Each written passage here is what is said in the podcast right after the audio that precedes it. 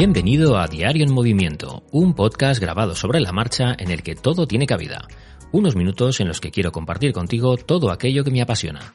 Acompáñame en este viaje sonoro por la ciudad.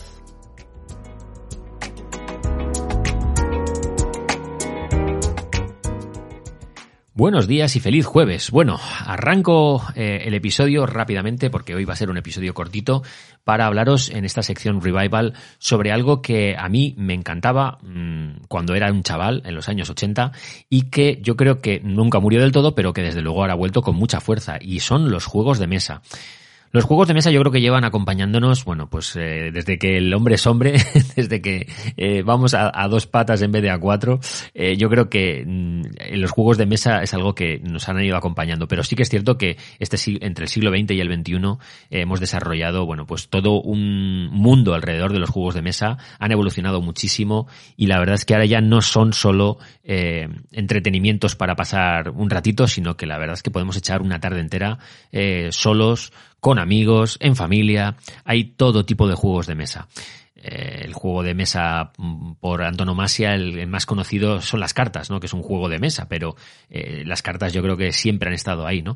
Pero mm, llevando las cosas mucho más lejos, eh, ya el juegos como el Monopoly o el Parchís o la Oca son juegos que llevan décadas y décadas ahí funcionando, triunfando y que están volviendo otra vez ahora a, estar en primera línea.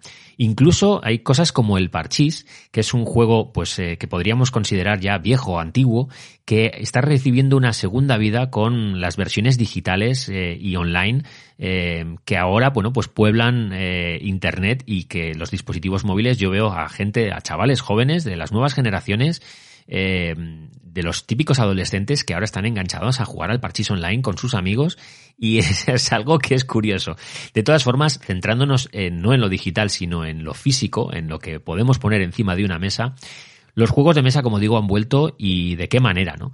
Hay un, todo un mundillo y, un, merchandising enorme, eh, unas tiendas ya muy, muy especializadas en todo lo que tiene que ver con los juegos de mesa, porque eh, han evolucionado y nos han traído juegos realmente brillantes que nos hacen disfrutar, pensar, eh, que nos hacen, eh, bueno, pues eh, hacer estrategias y, y, la verdad es que son eh, juegos muy, muy, muy interesantes. Yo os voy a destacar algunos que hemos descubierto de unos años a esta parte y que en casa los tenemos, bueno, pues tenemos una sección dedicada a los juegos de mesa porque son eh, una forma estupenda y maravillosa de pasar una tarde de domingo o, o una tarde de sábado en familia y que se te pasen las horas y que encima pues eh, nos riamos, discutamos y, haya un montón de, piques, de sanos piques entre, entre nosotros, ¿no?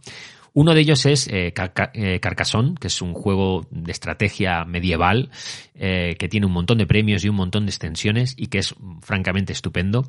Otro sería eh, Los Colonos de Catán, otro de los grandes juegos eh, que también tiene expansiones y que también es muy de estrategia, ¿no?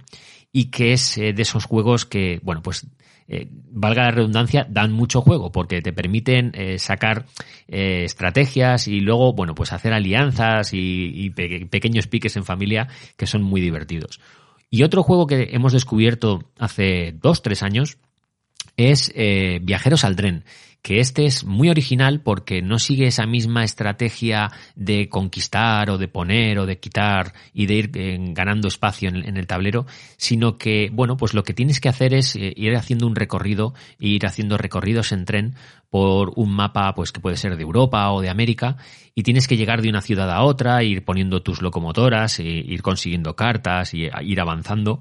Y la verdad es que, bueno, también hay una parte de estrategia, por supuesto, todos los juegos juegan, eh, eh, valga el dicho, ¿no?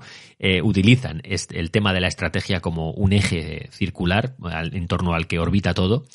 Y la verdad es que en ese sentido, estos tres juegos son muy, muy, muy intensos, ¿no? Y se pueden vivir de una forma muy intensa. Son muy divertidos y son muy, muy amenos, con lo cual se nos pasa el tiempo volando. Y luego están los míticos, los míticos juegos como el Monopoly, eh, o el Parchís, o el Cluedo, o el Risk. Hay muchos otros juegos que ya tienen mucho, mucho tiempo en el mercado y que siguen siendo, bueno, pues un clásico y que nunca defraudan. Siempre está bien tener seis o siete juegos diferentes en casa para ir alternando.